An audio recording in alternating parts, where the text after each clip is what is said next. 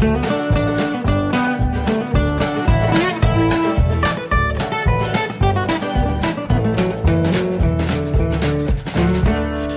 und herzlich willkommen zu Jörn Schars Feinen Podcast Episode 105. Ich bin Jörn Schaar und ihr seid es nicht.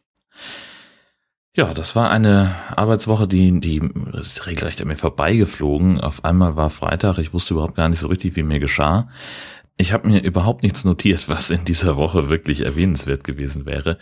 Es war eine Menge los, gefühlt aber auch wieder nicht. Also ich hatte richtig viel zu tun, aber es war halt alles immer nur so, ja, weiß auch nicht, so, so Kleinkram-Gedöns und hatte eigentlich die ganze Woche über relativ pünktlich Feierabend. Gut, bis auf Freitag, da musste ich nochmal in Kiel arbeiten. Ähm, da hatte ich die, die Spätschicht erwischt und das dauerte dann ein bisschen länger, bis ich zu Hause war, äh, nämlich irgendwie so ungefähr bis Mitternacht. Ja, und äh, das war im Prinzip schon die, der Rückblick auf die Arbeitswoche. Ich hatte wie gesagt, ja viel zu tun und habe dann so abends gar nicht mehr groß was gemacht und bin nur nach Hause gekommen und mehr oder weniger umgekippt. Da war also nicht mehr viel los. Dafür dann halt am Wochenende ein bisschen ausführlicher, sagen wir mal. Äh, ging schon damit los. Ich habe auch am Sonnabend gearbeitet. Äh, ich war in Wacken beim Strongman Run. Das ist so ein extrem Hindernislauf. Ähm, geht über zehn Kilometer beziehungsweise zehn Kilometer Laufstrecke und äh, das Hauptfeld, die, die, äh, die Starter laufen dann zweimal rum. Da haben, das war zum ersten Mal in diesem Jahr in Schleswig-Holstein und dann gleich in Wacken und dann gleich mit 3000 Teilnehmern. Und ich kann nur sagen, die sind da alle bescheuert.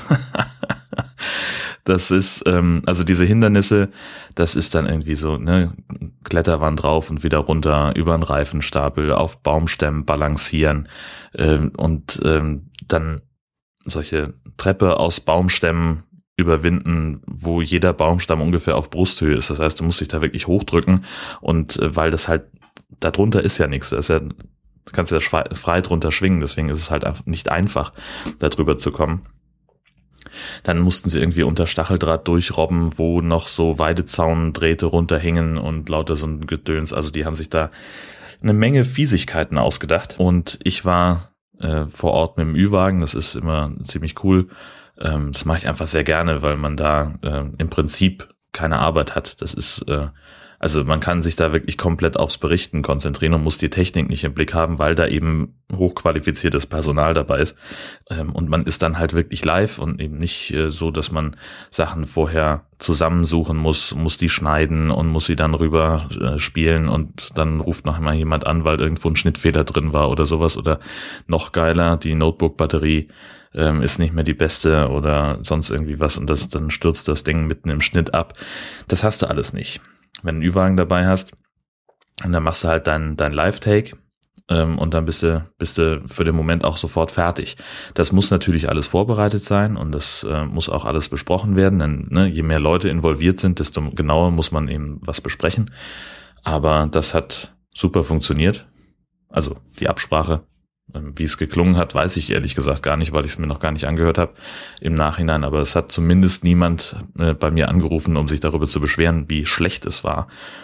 Ähm, und insofern war das dann ganz in Ordnung. Ich habe ein Foto mitgebracht. Äh, ein Foto habe ich dran gedacht zu schießen von der kniffligsten Ecke des ganzen Parcours.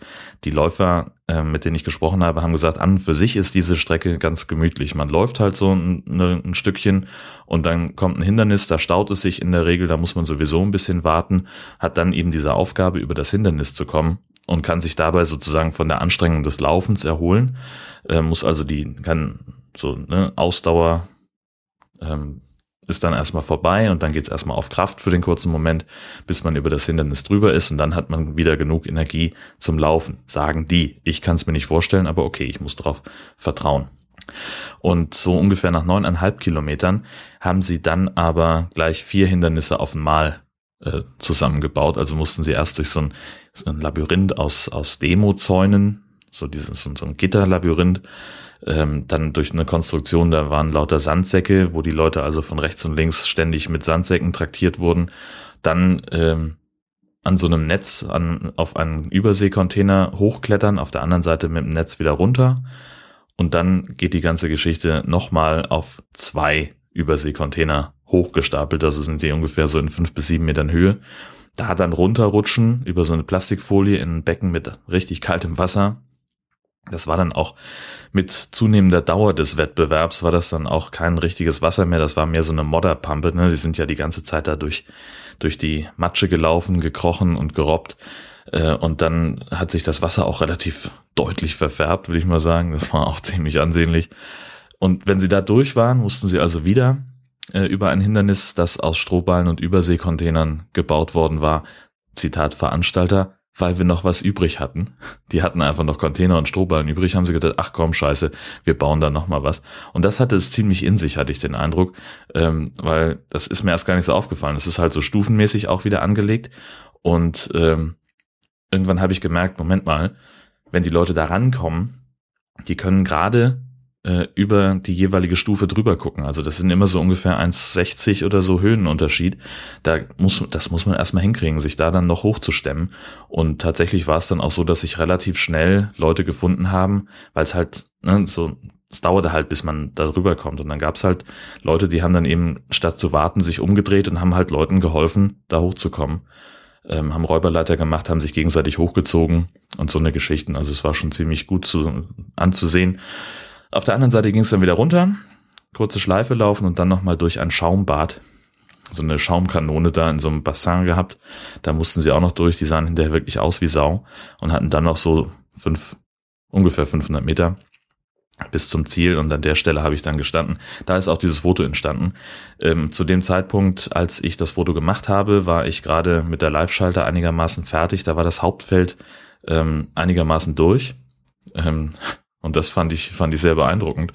Denn äh, die, also sie sind ja zweimal rumgelaufen und die Masse der Läufer war gerade noch auf der ersten Runde, als sie bei mir vorbeikamen zu meiner Live-Schalte, sind dann durch gewesen, sind äh, vorbeigelaufen und als ich gerade abgebaut habe und wieder Richtung Ziel gegangen bin, hörte ich von dort, dass der Gewinner schon feststeht. Es hat, also es hat jemand diese zwei Runden innerhalb von, ich glaube, eine Stunde 16 oder so geschafft. Das war der Hammer. Und soweit ich das verstanden habe, wird es ähm, umfangreiches Foto- und Videomaterial geben auf der Seite des Strongman Run. Ich werde euch das Blog verlinken dazu und äh, sicherheitshalber auch mal den YouTube-Kanal. Da könnt ihr auch mal reingucken. Da sind noch äh, eine Menge Videos von vergangenen Events. Wie gesagt, noch nichts aus Wacken. Stand jetzt äh, Sonntagabend 17.30 Uhr. Denn äh, die Veranstaltung in Wacken ist das, das erste Mal äh, statt, hat das erste Mal stattgefunden in diesem Jahr. Und dementsprechend müssen sie das Material erst noch schneiden, da findet man also noch nichts Altes. Der Termin für nächstes Mal steht auch schon fest. Das ist dann der, äh, ich glaube, 16. Juni oder so. Das haben sie schon bekannt gegeben. Das wird also dann auch wieder stattfinden. Ja, und da waren wir relativ schnell oder deutlich schneller fertig, als wir in Anführungszeichen befürchtet hatten. Ähm, denn es hieß erst, wir können erst äh, wegfahren, wenn das Rennen zu Ende ist. Ähm, sollte von unserem ursprünglichen Ü-Wagen-Standplatz abhängen, dass wir da aus Sicherheitsgründen nicht vorher wegfahren durften. Ähm, haben wir uns aber gleich zu Anfang eine andere Stelle gesucht. Äh, erstmal, weil die besser war mit dem Kontakt zum, zum Astra-Satelliten und andererseits äh, wäre der Standplatz in so einer Kuhle gewesen mit einer ziemlich matschigen Auffahrt. Da wären wir nie wieder rausgefahren. Ähm, und das wollten wir dann auch gar nicht erst versuchen. Und so konnten wir eben auch früher wieder weg. Das war ganz gut. Und da war ich dann, ja, wann war ich dann zu Hause? Um vier, nee, fünf bin ich losgegangen, so gegen sechs, genau. Dann äh, haben wir noch, meine Frau und ich waren noch kurz einkaufen, haben noch ein paar Lebensmittel besorgt. Dann habe ich ein kurzes Nickerchen gemacht, so bis um halb acht, acht. Und dann ging es im Prinzip auch schon weiter. Haben wir noch kurz zu Abend gegessen und dann war Honky Tonk Kneipenfestival in Husum. Ähm, ich habe ja davon gesprochen, dass wir die Kneipenszene noch gar nicht so richtig kennen. Und das ist, äh, Honky Tonk ist einfach die beste Möglichkeit, um das kennenzulernen, um die Locations kennenzulernen, äh, weil da halt auch äh, dann überall Live-Musik ist und das ist eine vergleichsweise gute Stimmung erfahrungsgemäß. Wir kennen das schon aus Kiel. Haben wir das ein paar Mal mitgemacht, das war schon ganz geil und äh, jetzt eben auch mal in Husum. Und ich muss sagen, das war eine runde Geschichte. Wir haben Locations äh, uns angeguckt oder sind da reingegangen, wo wir möglicherweise normalerweise nicht reingegangen wären. Ähm, zum Beispiel gab es da so einen Pub, der sieht von außen so ein bisschen ja, so ein bisschen all aus ähm, und drin war es aber total großartig. Andererseits muss man auch sagen, das ist eines der letzten Raucherlokale, die es äh, noch gibt auf der Welt wahrscheinlich. Ähm, das ist dann so ein bisschen so ein Upturner. Grundsätzlich so vom, vom Laden her und von der Bedienung und so weiter, also wie so der Service trotz dieses Gedränges gelaufen ist, ähm, hätte ich jetzt gesagt, das war an für sich ein ganz gutes, ein ganz gutes Ding, da könnte man öfter hingehen. Aber schade, mit dem Rauchen, also ich muss sagen, das stört mich dann doch inzwischen. Also ich habe ja früher selber geraucht ähm, und habe auch gerne und viel in Kneipen und Diskos geraucht und habe immer gesagt, so als das Rauchverbot kam, ähm, dass das der Stimmung der Gemütlichkeit in Anführungszeichen abträglich sein würde. Und das ging aber doch ganz schön schnell, dass ich gemerkt habe, nee, es ist eigentlich viel besser. Denn äh, in der Stammkneipe, die ich damals hatte, als ich noch geraucht habe, war es halt auch so, wenn man da einen Abend gesessen hat, also wir waren nicht Stammkneipe, ist auch übertrieben, wir waren halt ab und zu auch mal da äh, und haben da ein paar Biere getrunken. In der Regel irgendwie so als Absacker, wenn wir sowieso irgendwie von einem Event kamen. Ähm, und wenn du da rausgekommen bist, dann war aber halt auch alles gestunken. Da konntest du wirklich die Klamotte einmal nehmen und komplett alles in die Wäsche tun. Ähm, und das hast du halt normalerweise heute nicht mehr. Und witzigerweise natürlich jetzt ne, nach dieser Nacht, äh, wir waren nur eine Stunde oder so höchstens da und haben aber auch gemerkt, so Mensch, die Klamotten, die können wir morgen nicht nochmal anziehen. Ähm, insofern bezweifle ich, dass ich da häufiger sein werde. Ja, musikalisch war es eigentlich äh, fast überall so, dass da relativ kleine äh, Bands gespielt haben, also klein im Sinne von, von personalmäßig klein. Ich glaube, die ähm, die größte Ansammlung von Menschen auf der Bühne, das war im, im Tante Jenny, die waren zu viert. Und die anderen waren alle so zwei oder maximal drei.